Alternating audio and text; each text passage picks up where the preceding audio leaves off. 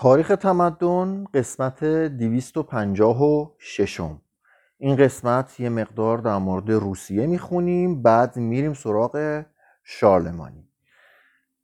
در اوان مسیحیت کلیسا هر گونه تمثالی را به عنوان بازمانده های شرک مردود شمرده و به مجسمه هایی که مشرکین به منظور نمایش دادن خدایان می ساختند با نفرت نگریسته بودند. خب پس یه زمانی هم بوده که یک سری از مسیحی ها با مجسمه مشکل داشتن. می‌دونید که مسلمین با مجسمه مشکل داشتن چون بت میدونستنش و طی تمدن مسلمونا ما خیلی کم می‌تونیم آثاری از مجسمه سازی پیدا کنیم.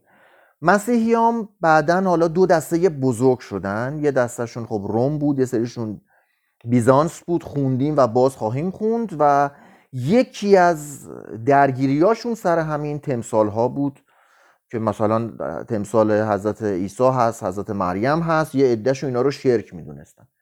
لئو سوم در سال 726 فرمانی را اعلام داشت که طبق آن مقرر شد هر گونه شمایلی از کلیساها برداشته شود. نشان دادن تمثال مسیح و مریم عذرا به کلی ممنوع گشت. و دستور داده شد که روی نقاشی های دیواری کلیساها را گچندود کنند. برخی از روحانیون عالی مقام از این فرمان پشتیبانی کردند روحانیون دونپایه تر و راهبان زبان به اعتراض گشودند و مردم سر به شورش برداشتند. شورای مرکب از اسقفهای کلیسای شرقی بیزانس که به اشاره قسطنطین پنجم در قسطنطنیه جلوس کرد سال 754 تمثال پرستی را به عنوان عمل شنیع محکوم کرد و فتوا داد که بدین وسیله شیطان بت پرستی را دوباره رواج داده و نقاش جاهلی را که با دستهای نجس خود چیزی را صورت میبخشد چیزی را صورت میبخشد که فقط قلب باید به آن معتقد باشد. خلاصه. و مقرر داشت کلیه تمثال های کلیساها باید محو یا نابود گردد. حالا گرچه متصرفات خلفای اسلامی پهناورتر از دنیای بیزانس بود. دیگه داره میگه یعنی آقا دنیای اسلام از بیزانس خیلی بزرگتر بود. اواید خلفا شاید به پای امپراتوران نمی رسید و سستی حکومت اسلامی و نارسایی ارتباطات و دستگاه اداری آن. چون ما می‌دونیم روم دستگاه اداری بسیار قوی داشت. داره میگه دستگاه اداری مسلمین ضعیف بود. سبب شد که بسات فرمانروایی عباسیان در عرض در عرض سه قرن از هم پاشیده شود حالان که امپراتوری بیزانس مدت هزار سال باقی بماند. تمدن بیزانسی سه وظیفه اساسی انجام داد. اول که مدت هزار سال به مسابه صد محکمی جلوی تهاجمات ایران و اسلام شرقی را بر قاره اروپا گرفت. داره میگه اگر بیزانس نبود که جلوی ایران و اسلام رو نگیره شاید ایرانیا و مسلمونا گرفته بودند اروپا رو رفته بودند. دوم که سواد متونی را که حاوی ادبیات، علوم و فلسفه یونان باستان بود با خلوص نیت گرامی داشت و به نسلهای آینده انتقال ساخت تا آنکه در 1204 مورد تاراج صلیبیون قرار گرفت. خب یونان هم که یادتونه مهد علم بود. همه اینا رو محافظت کرد تا خود مسیحی ها بریزن تو جنگ های صلیبی به آتیش بکشن. سوم که بیزانس سبب شد تا بلغارها و اسلافها از آین توحش به کیش مسیحیت بگروند. خب بلغارها و اسلافها خودشون یه عامل شری بودن که بهش خواهیم رسید که ای حمله می‌کردند و تمدنا رو نابود می‌کردن اینا رو آوردن مسیحی کردن شر رو خوابوندن. اروپا در خلال یک قرن وحشتناک 841 الی 955 در شمال با نورانها در جنوب با مسلمانان و در مشرق با مجارها در پیکار بود. مجارها پس از مقهور شدن با قبول آین مسیحی 795 اروپا را جای امتری ساختن خب پس مجارها اومدن وقتی شکست خوردن مسیحی شدن دیگه آروم شدن. بعد از یک قرن جنگ مجارستان از توحش رو به سوی تمدن نهاد. تا آنجا که بر ما روشن است قدیمی ترین مسکن اسلاف ها رفتیم سر روسیه. ناحیه باطلاقی در خاک روسیه بود. محدود به کیف. اسلاف ها از نژاد هند و اروپایی بودند و به زبانی تکلم می‌کردند که با آلمانی و فارسی ارتباط داشت. اسلاف ها گاه به گاه پایمال جماعت چادرنشین می شدن اغلب به اسارت در می آمدن و همواره رنجیده و مستمن بودند لاجرم بر اثر همین سختی های بیپایان قومی شکیبا و نیرومند بار آمدند. چون محل سکونت, سکونت اسلاف سرزمین های سرد و مرتوب بود با خوردن مشروب های قوی خود را گرم می کردن. به همین سبب بود که مسیحیت را بر اسلام مرجح شمردند. شاید اگه اونجا گرم بود مسلمون می شدن. در سواحل باختری و حاشیه شمالی دریای سیاه یعنی صفحاتی از روسیه سکه ها میزیستند.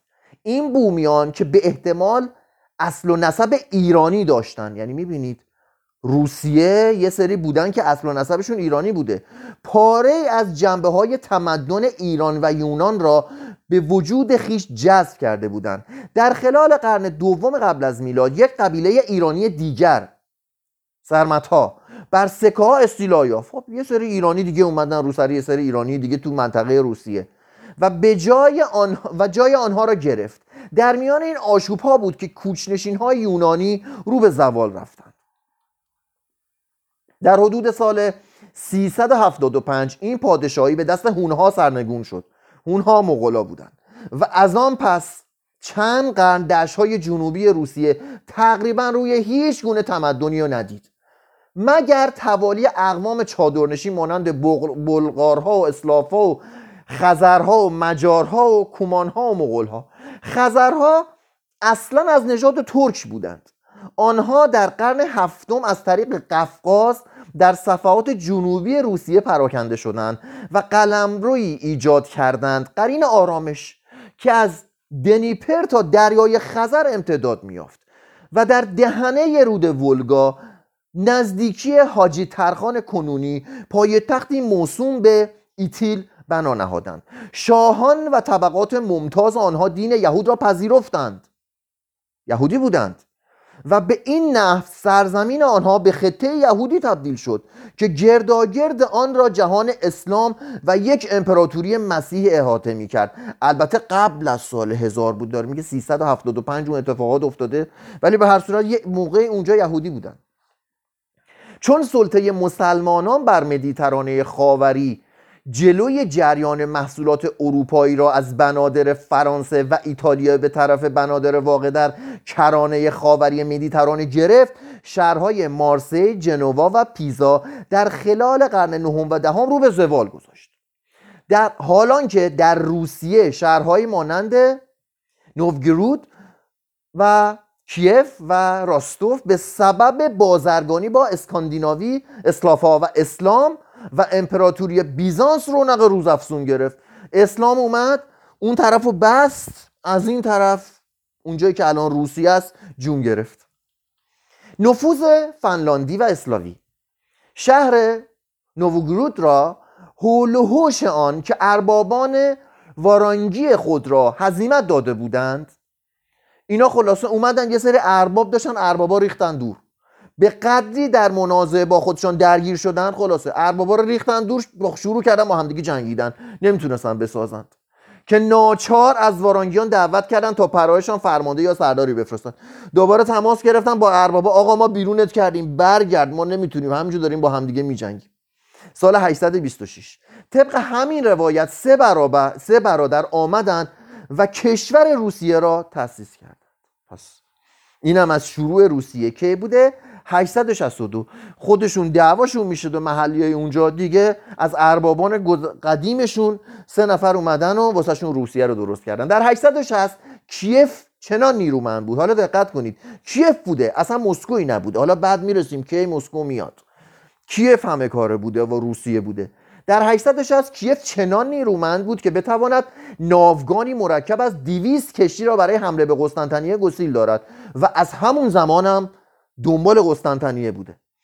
این لشکرکشی نتیجه نداد ولی کیف همچنان کانون بازرگانی و سیاسی روسیه باقی ماند و مقدار زیادی از سرزمین های داخلی روسیه را تحت نفوذ و کنترل خود درآورد. در خلال سالهای 860 الی 1043 امیرنشین نوبنیاد کیف. امیرنشین بهش میگه.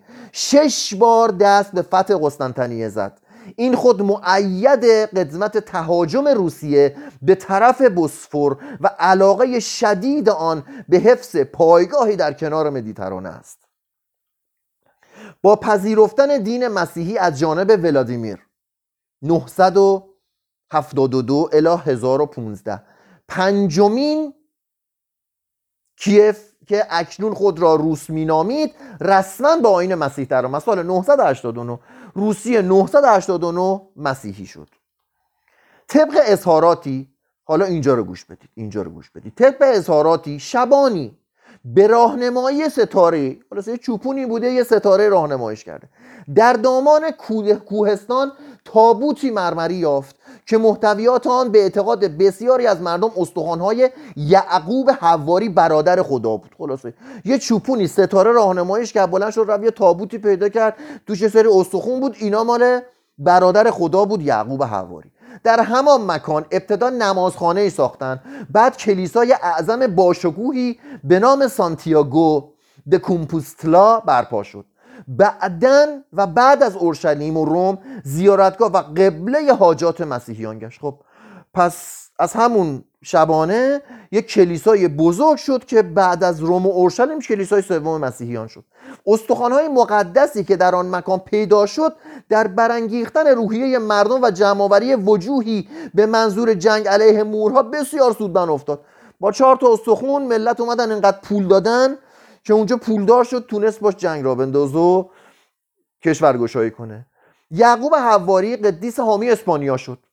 پس اینا کمک کرد برای آزادی اسپانیا. البته میگیم گفتیم قبلا هم اسپانیا یکی از اولین دلایل شکستش مشکلات درونی خود اسلام بود. ولی خب از اون طرف این کلیساها هم کمک کرد. اون استخونا خیلی مفید بوده واسهشون.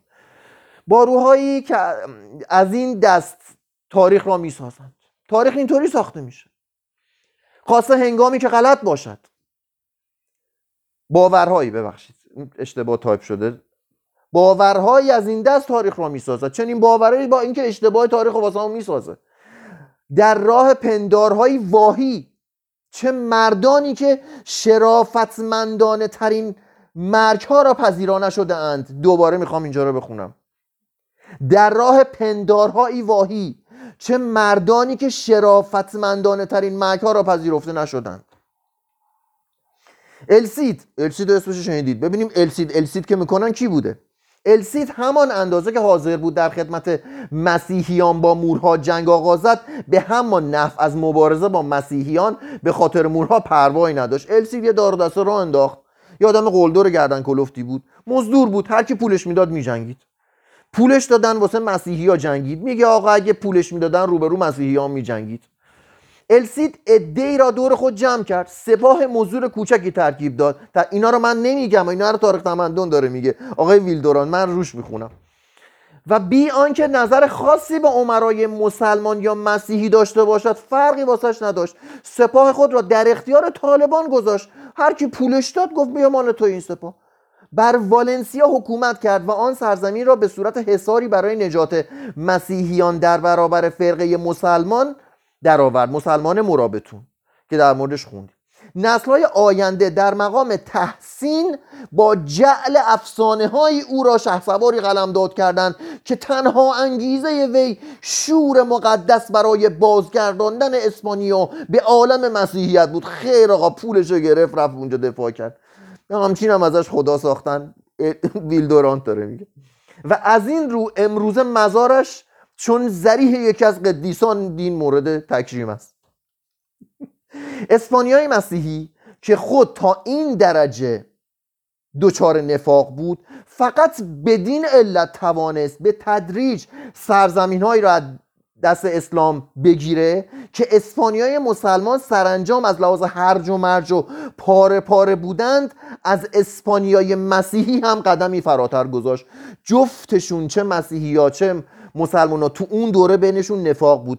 ولی نفاق بین مسلمان ها بیشتر بود. برای همین اسپانیا رو تونستن از دست مسلمان ها در بیارن. با اینکه خودشون هم نفاق داشتن ولی مسلمان ها بیشتر نفاق داشتن.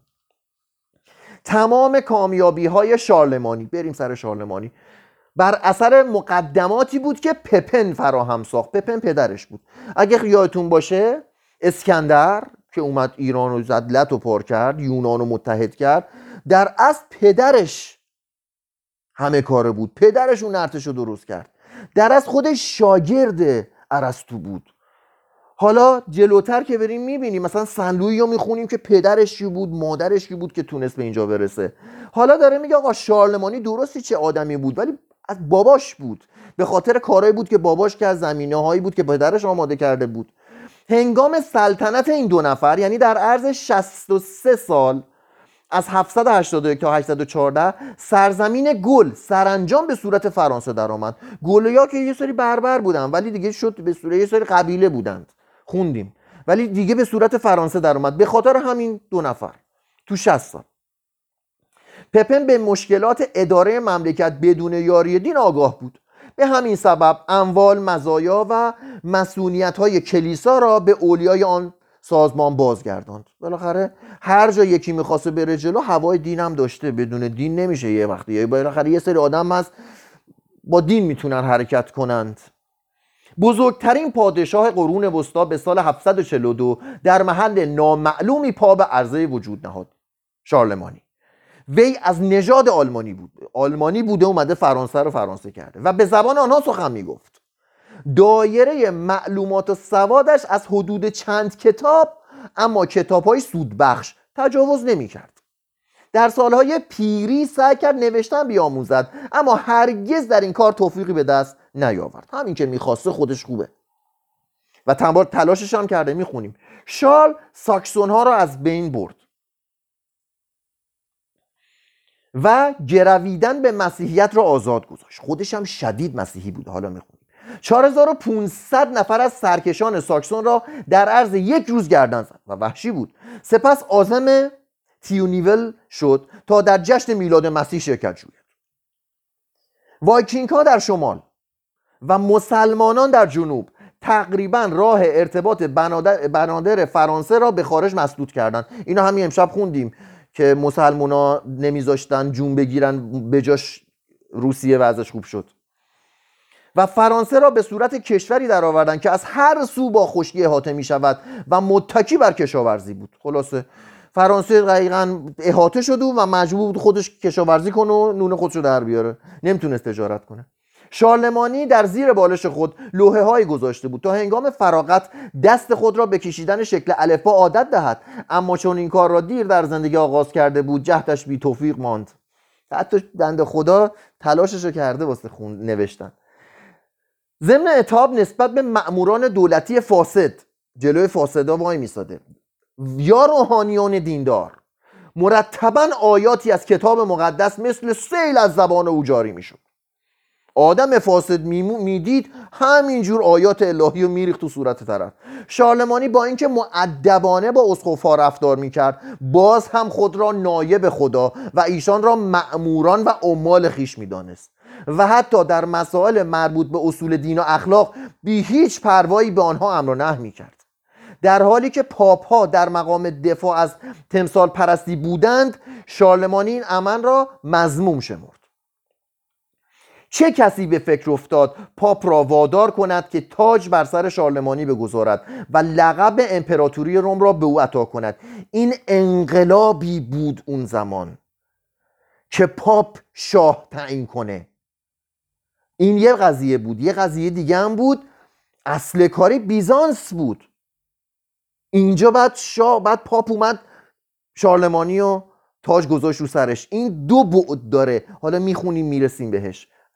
مشکلات بزرگی در راه اجرای چنین نقشه وجود داشت. یکی اینکه شهریاران یونان را قبلا امپراتور روم خوانده بودند و همه گونه حقوق تاریخی به این عنوان تعلق داشت. آقا رومی یونانی این کاره بود.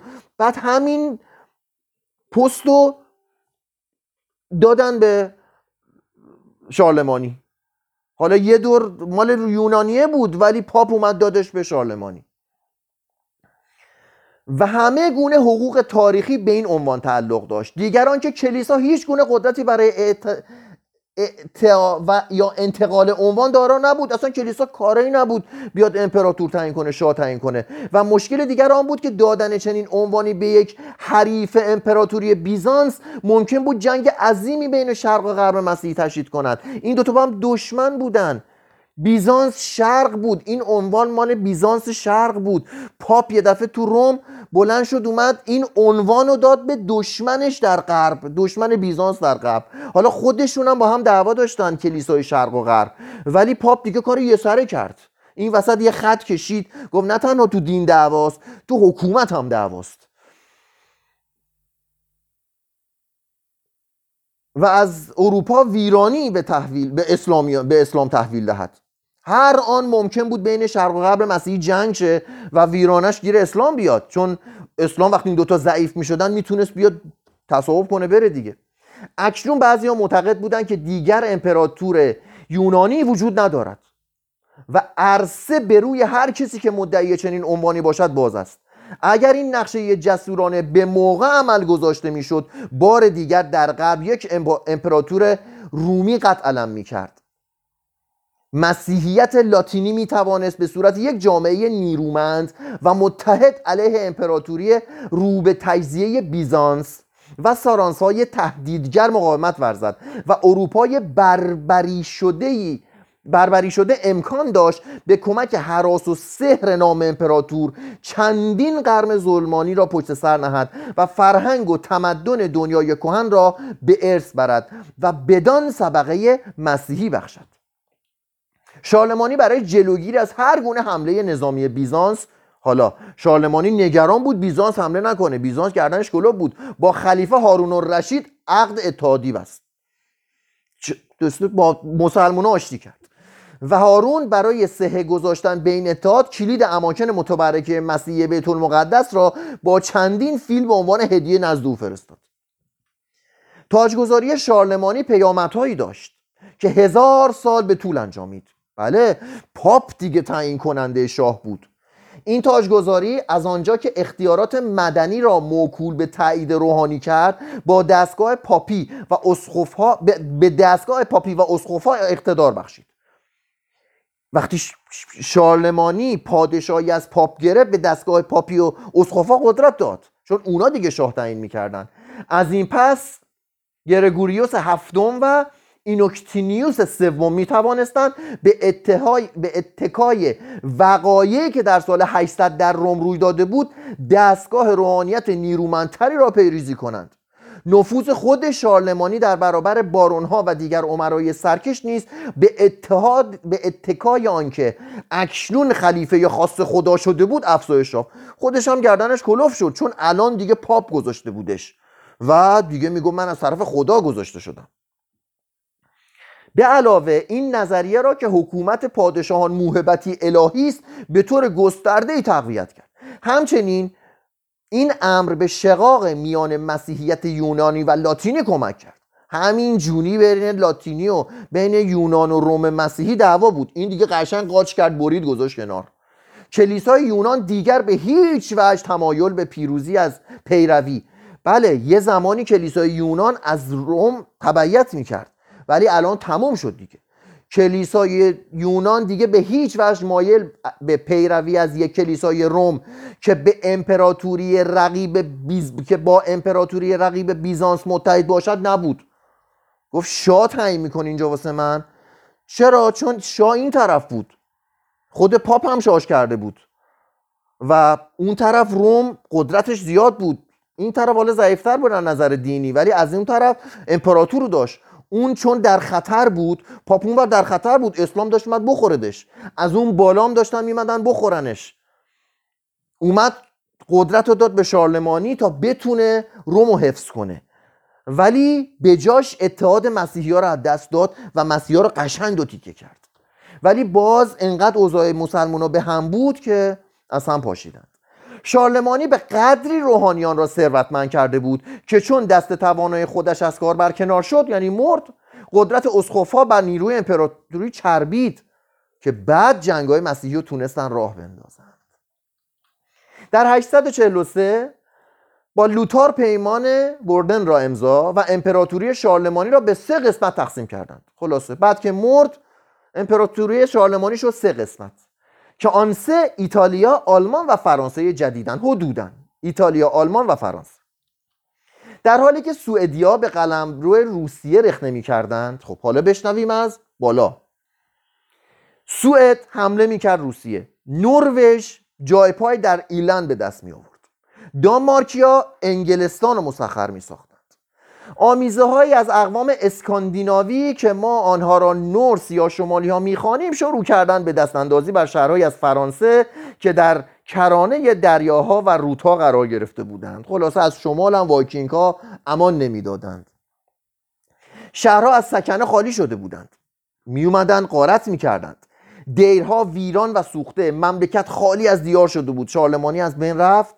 حکومتش شد ستی که دیگه اون قدرت نبود. شمالیام حمله کرده بودن. ناامنی داشت بیداد می‌کرد.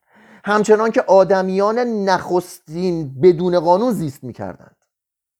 اکنون نیز هر کس به کاری دست می‌زد که در نظر خودش نیکوست و قوانین را اعم از قوانین الهی یا بشری حقیر میشمرد. توانا بر ناتوان ستم می‌کند. جهان مالا اینو کی گفته؟ شورای عالی روحانیون سال 909 گفته. اینو دیگه چیز ننوشته ویلدوران. شورای عالی روحانیون سال 909 اینو نوشته.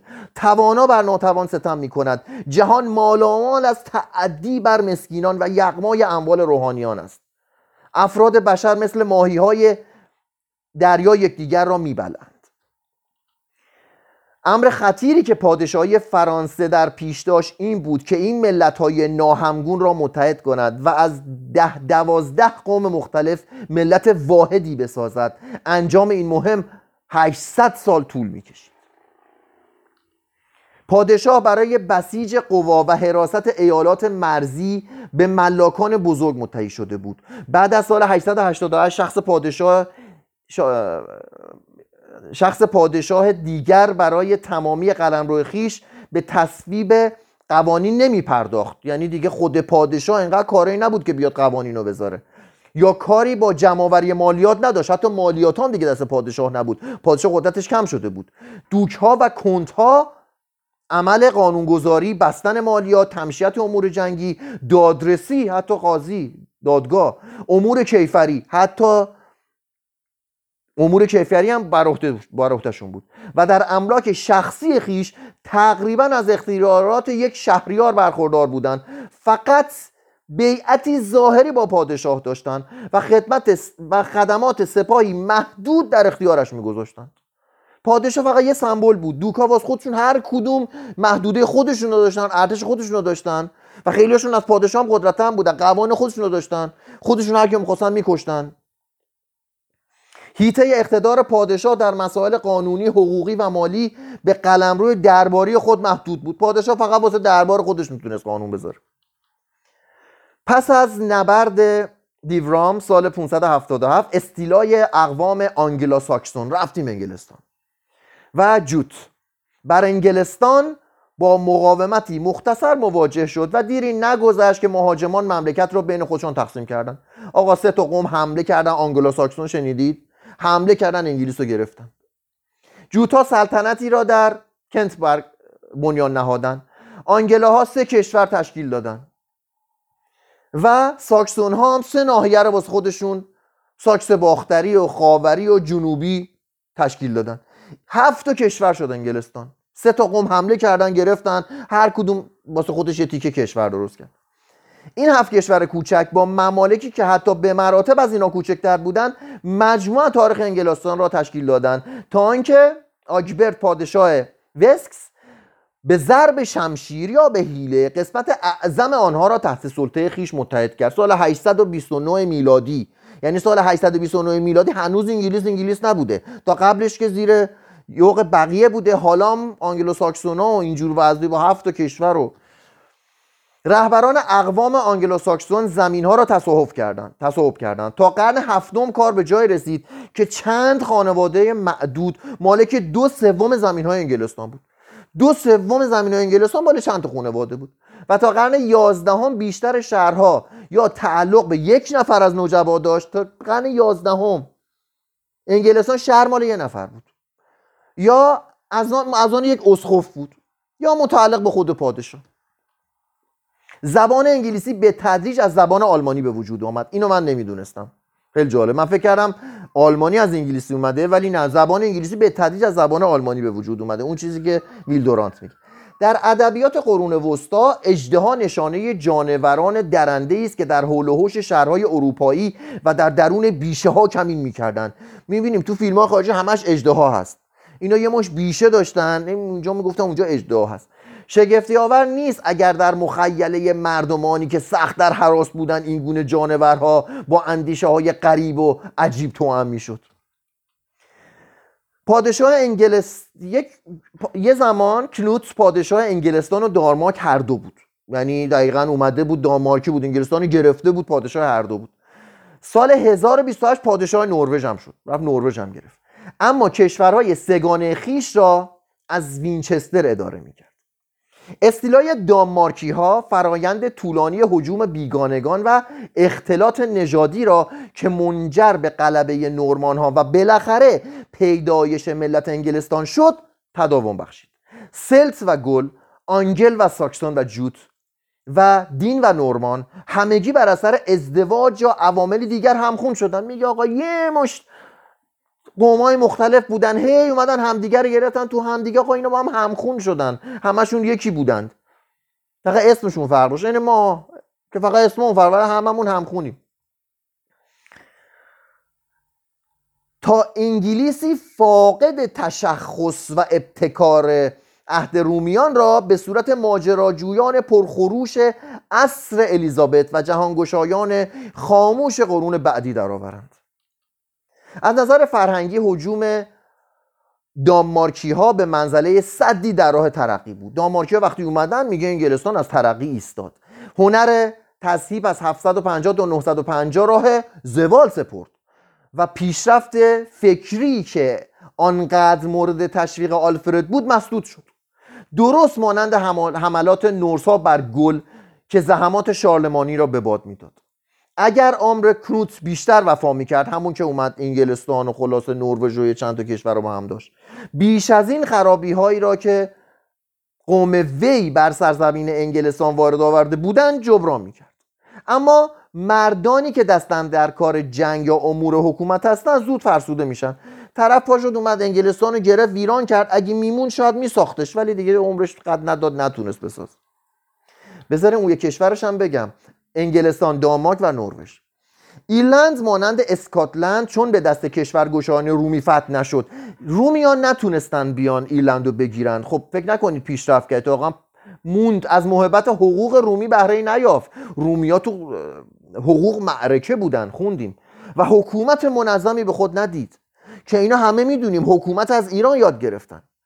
اصلا اینها اول یونان وقتی رفت ایران گرفت حکومت از ایران یاد گرفت و بعد یونانی حکومت یاد گرفتن. بعد رومیه اومد یونان لتوپار کرد تازه حکومت از یونان یاد گرفت و بعد تازه رومیه رفت همه اروپا رو گرفت به همه حکومت یاد داد. که حکومت یعنی چی؟ نظم یعنی چی؟ قانون یعنی چی؟ ولی ایرلند چون نگرفته بود قانون به خود نیده بود. قانون هرگز نتوانست دادرسی را جانشین انتقام یا انفعال را تبدیل به انضباط کند. حکومت حکومت اساسا به صورت قبیله باقی ماند. هجوم های دانمارکی ها هزاران نفر از انگلیسی ها را به نواحی جنوب اسکاتلند ران خب پس دانمارکی ها چون حمله می‌کردن انگلیس انگلیسی هم در می‌رفتن می‌رفتن اسکاتلند. و به این طریق عنصر نیرومندی از ساکس آنگلو ساکسون را در خون اسکاتلندی جاری ساخت. خب انگلیسی هم چی بودن؟ آنگلو ساکسون در رفتن رفتن اسکاتلند اسکاتلندی هم شدن انگلیسی و آنگلو ساکسونی اسکاتلند مدام در معرض تهدید استیلای وایکینگ های بیباکی به سر می برد که مشغول پراکندن قدرت و بذر خویش در سراسر دنیای غرب بودن. بله سر اسکاتلند هم به خطر بود چون وایکینگ ها همه جا رو می‌گرفتن می‌رفتن ممکن بود بیاد اونجا رو بگیرن. طبقه جوان یا ناراضی وایکینگ ها بر کشتی های خود نشستند و به طلب خوراک برده زن یا طلا به جستجو پرداختند. گرسنگی این مردان نه مرزی میشناخت نه قوانینی قبول داشت. آقا گشنش بود سوار کشیش می‌شد می‌رفت هر جا هرچی پیدا می‌کرد میکش می‌خورد می‌رفت. نروژی ها به اسکاتلند و ایرلند و ایسلند و گروینلند سرازیر شدن سوئدی ها به طرف روسیه رو آوردن اینو خوندیم. دانمارکی ها به خاک انگلستان و فرانسه رخنه کردن هارال دلباخته زنی جیدانام بود. حالا اینجا رو بشنوید. یه آقایی بوده عاشق یه خانمی بوده. اما زن فقط به شرطی به ازدواج تن می‌داد که او تمام نروژ را تسخیر کند. هارال سوگن یاد کرد که هرگز موی سر را شانه یا کوتاه نکند مگر آنکه وی را چنین توفیقی نصیب شده باشد. این امر در مدت ده سال عملی شد. ده سال رفت نروژ گرفت. سپس هارال گیدا و نه زن دیگر را به عقد خود درآورد. موی سر را کوتاه کرد و به دریافت لقب هورفاگر نایل آمد. خب یه سری از این مردم رو که می‌گرفتن خلاصه میگه حال دوباره برگشت سر مسیحی و این جریان. میگه اینا به مسیحیت در آمدن و چون یکی از آنها موسوم به ران در آین شرک اصرار ورزید به اشاره اولاف دست و پایش را بستند. می‌خواد از ظلم مسیحی های اون دوره بگه. خلاصه یه سری مسیحی می‌شدن یکی مسیحی نشد. دست و پاشو بستن ماریو گرفتن دومشو سوزوندن که آتیشیشه از حلقوم مرد فرو کردن تو. مار به شکم و پهلو راند و رخنه کرد و بر اثر این ام مرده بالاخره جان سپرد. می‌دونی چقدر سخت اینطوری آدم بکشن؟ به اشاره اولاف دوم زبان یکی از کشاورزان آزادی را که حاضر به قبول مسیحیت نبود از بیخ بریدن و چشمان دیگری را از کاسه درآوردن. کجا نروژ 1016 بله نروژ هم مسیحی شد. ولی کسی مسیحی نمی‌شد مار می‌کردن تو شکمش چششو کور می‌کردن زبانشو میبریدند. در سال هزار مجلس متحد ایسلند رسما مسیحیت را قبول کرد. اما پادشاه نروژ قدیس اولاف از شنیدن این خبر که ایسلندی ها همچنان به خوردن گوشت اسب و کودک کشی اشتغال دارن سخت متحیر و متوحش شدن. خلاصه میگه آقا ایسلند قبول کرد اسلام چیزو مسیحیت ولی هر کار خودش خواست می‌کرد. در خلال سالهای 985 تا 1011 پنج هیئت اکتشافی جداگانه از افراد نورس تشکیل شده و به عزم قاره آمریکا حرکت کردند داره میگه یعنی از 985 تا 1001 5 تا هیئت به سمت آمریکا رفتند. خود کریستوف کلم شهر می‌دهد که در 1477 حدود 500 سال بعد به ایسلند سفر کرد و روایاتی را که درباره قاره جدید بر سر زبانها بود مورد مطالعه قرار داد. نورس ها کودکان ناخواسته را بر سر راه می نهادند تا هلاک شوند. اما همین که بچه از طرف پدر و مادر پذیرفته می‌شد معجون علاقمندی از انضباط و محبت نصیب او می‌شد. اسکاندیناوی ها مدت ها قبل از اینکه مسیحیت به دانان برسد هنگام نامگذاری یک کودک به نشانه دادن رخصت برای ورود به جرگه خانواده آب بر روی او میریختند. یعنی اسکاندیناوی ها قبل از اینکه مسیحی بیان اصلا و مسیحی بشن خودشون غسل تعمید می‌دادند. اسکاندیناویا ببینیم دیگه چجوری بودن. آزاد زن اگر برخلاف رأی پدر و مادرش ازدواج می‌کرد شوهرش را حرام اعلام می‌کردند. و ممکن بود طبق قانون ایلی بستگان زن شوهر او را بکشد. مرد می توانست به میل خیش زنش را طلاق دهد اما اگر قادر نبود عذر موجهی برای این عمل بیاورد او هم ممکن بود به دست خانواده زن کشته شود. اصلا کلا زن گرفتن اونجا خیلی کشت و کشتار همراه داشته پوشیدن لباس جنس مخالف دلیل موجهی برای طلاق بود. چنان که مثلا زن شلوار به پا می‌کرد شوهر محق بود او را طلاق گوید. یا برعکس اگر مرد پیراهنی میپوشید که سینه اش باز بود زن حق داشت او را ترک کنه خب پس خوب اون روز من اونجا نبودم زنم طلاقم داده بود. در دوران جاهلیت مقام زن به مراتب والاتر بود تا ادوار بعدی که مسیحیت در اسکاندیناوی رواج یافت. یه بار دیگه می‌خونم. در دوران جاهلیت مقام زن به مراتب به مراتب والاتر از زمانی بود که مسیحیت اومد به اسکاندیناوی. سهم او یک سوم و بعد از 20 سال زناشویی نصف تمام دارایی شوهر بود. داره میگه ازدواج که می‌کرد سهمش یه سوم یا نصف ولی بعد از 20 سال تمام دارایی شوهر مال اون بود. شوهر در تمام جزئیات مربوط به کارخیش با زن مشورت می‌کرد و زن آزادانه به مردانی که قدم به خانه شوهر میگذاشتن هش و نش داشت. مزارع قله مینسوتا حاصل سمربخشی خاک آمریکا و خصلت نژادی نروژی است. مخصوص کسایی که اونجا رو می‌شناسن. املاک وسیع معدود بودند. قرنهاست که اسکاندیناوی در توزیع قسمت اعظم عراضی بین زارعین آزاد بر دیگر کشورها برتری داشته است. پس ببینید اسکاندیناوی یه خوبیایی هم داشته. تو تقسیم عراضی معرکه بوده دین هم نداشته به زنم ارزش میداشته. یک نوع بیمه غیر مکتوب وجود داشت که از شدت ناملایمات زندگی میکاست. مثلا اگر خانه کشاورزی در آتش میسوخت همسایگانش به کمکش میآمدند و آن را دوباره بنا می‌کردند اگر بر اثر بیماری یا بلای آسمانی گله از بین می‌رفت همسایگانش به تعداد نصف گله که نابود شده بود خسارت کشاورز را جبران می‌کردند. دمشون گرم. آدم وحشی هم هست بربر هم هست اینطوری باشه. انتقام به صورت فردی به شکل اجتماعی جلوگر می‌شد. حتی دریازنی هم سرانجام تابع قانون شد و دریازنان به صورت بازرگانی در آمدند قبلا هم خونده بودیم تو کتابی الان جلد چهار تو یک. که دریازنان به مرور شدن که تاجر جنس جابجا می‌کردن به جای اینکه جنس بدوزن. که مکر و حیله را به جای زور, زور بازو به کار میانداختند. مکر و حیله را به, به جای زور و بازو به کار میانداختند. اینجا مهم بود. بیشتر قوانین دریایی اروپا اصولا از ناحیه نورس ها ناشی می‌شد.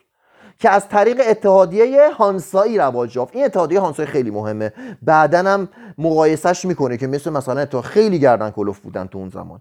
در دوران سلطنت مگنوس نیکو 1035 تا 1047 1047 قوانین نروژ را بر توماری نوشتند که به سبب رنگش آن را قاز خاکستری نامیدند. این تومار که هنوز باقی است حاوی یک سلسله فرامین برای نظارت در اوزان و مقادیر مقرراتی برای اداره بازارها و بنادر و نظاماتی درباره کمک دولت به بیماران و ضعفاست که حاکی است کمال روشنفکری و ترقی ها خواهی می باشد سال هزار. واکینگ ها که اینسان در سختی ها و مسابقات وحشیانه بار آمده بودند بر کشتی های خود سوار شدند و در روسیه انگلستان، ایرلند، ایسلند، گیرلند، ایتالیا و سیسیل بر قلمروهایی چند استیلا یافتند. این اقدامات پرمخاطره نه حکم جهادهای سپاهیان جرار مسلمان را داشت. یعنی اینا نمی‌رفتن مثل مسلمونا که مثلا اونجا رو جهاد ما باید بریم اون کشور رو بگیره نه به ایلغار مجارها شبیه بود. نه مثل حمله مجارها بود بلکه تاخت و تاز بیمهابای مشتی از مردان بود که از هر نوع ضعفی که هر نوع ضعفی را جنایتی تلقی می‌کردند و هر نوع قدرتی را خیری میپنداشتند. تشته زمین زن ثروت و قدرت بودند و احساس می‌کردند که شرکت در نعمات دنیوی حق الهی آنهاست. این جماعت در ابتدا مانند دریازنان بودن و در پایان به صورت جماعتی از دولتمندان در آمدن. اینا اگه می‌رفتن جایی رو می‌گرفتن می‌گفتن آقا من زورم می‌رسه می‌خوام بگیرم بخورم. بازم بهتر اونه که میگه آقا من واسه خدا اومدم اینجا رو بگیرم. به نام خدا خونه من. این میگه آقا من می‌کشم مال تو می‌خورم. من اومدم بخورمت. داره میگه فرقش با بقیه این بوده. می‌گفت آقا من اومدم من قویم. زورم می‌رسه اومدم تو رو بخورم. به خاطر کسی نیومده کمتر اتفاق میافتد که تاریخ چیزی را از بین ببرد که مستحق آن نباشد. سوزاندن علف های هرزه زمین را برای بزرفرانی بعدی غنیتر می‌سازد. میگه نگران چیزایی که تو تاریخ از بین رفته نباشید. دیدید که کشاورزا بعض وقت زمیناشون رو میسوزونند که غنیتر بشه. سرزمین آلمان وجود نداشت. رفتیم سر آلمان. بلکه این ناحیه اقامتگاه مشت قبایل ژرمنی بود. یه سری قبیله بودن. شارلمانی با غلبه بر این عراضی آنها را وحدت بخشید. پس شارلمانی پاشد اومد آلمان ها رو وحدت بخشید. تا ظهور بیسمارک همیت قبیله‌ای و دلبستگی خاصی که نسبت به ویژگی قومی خیش احساس می‌کردند مانع از هر گونه اقدامی برای ایجاد تمرکز در میان قبایل ژرمنی شد. انقدر این قبیله ها به قبیلهشون اعتقاد داشتن که سبب شد متحد نشن؟ متحد نمی‌شد. هر گفت قبیله من خوبه من ته قبیلم شما بمیرید. فقط من. دوباره می‌خونم. این خیلی واسمون مهمه. باید درس بگیریم. همیت قبیله ای و دلبستگی خاصی که نسبت به ویژگی قوم خیش احساس می‌کردن. قوم خیش رو خیلی بهش وابسته و دلبسته بودن. مانع از هر گونه اقدامی برای ایجاد تمرکز در میان قبایل جرمنی شد. به موجب پیمان وردن سال 843 بود که لویی مشهور به لویی ژرمنی نواده شارلمانی اولین پادشاه آلمان شد. اوتو اول ملقب به کبیر سال 936 تا 973 به منزله شارلمانی آلمان بود. اوتو به ترغیب اسقفهای خیش بر ونتا حمله کرد و خواست که به ضرب شمشیر آنها را به قبول مسیحیت وادارد. اوتو به ایتالیا هجوم برد. سلطنت برنگاریو را تویول نشین پادشاه آلمان گردانید. 951 اشراف رومی حاضر نشدند یک آلمانی را امپراتور و سرور ایتالیا بشناسند. رومی ها گفتن آه هرگز من آلمانی رو نمی‌ذارم شاه خودم. به همین سبب از این تاریخ کشمکشی آغاز شد دعوا شد که مدت سه قرن به طول انجامید. هنگامی که مجارها بار دیگر به خاک آلمان هجوم بردن 954 اوتو فتنه را خوابانید. چنان شکست قاطعی بر مجارها وارد آورد که تا مدتی مدید آلمان از امنیت و صلح برخوردار شد. تموم شد.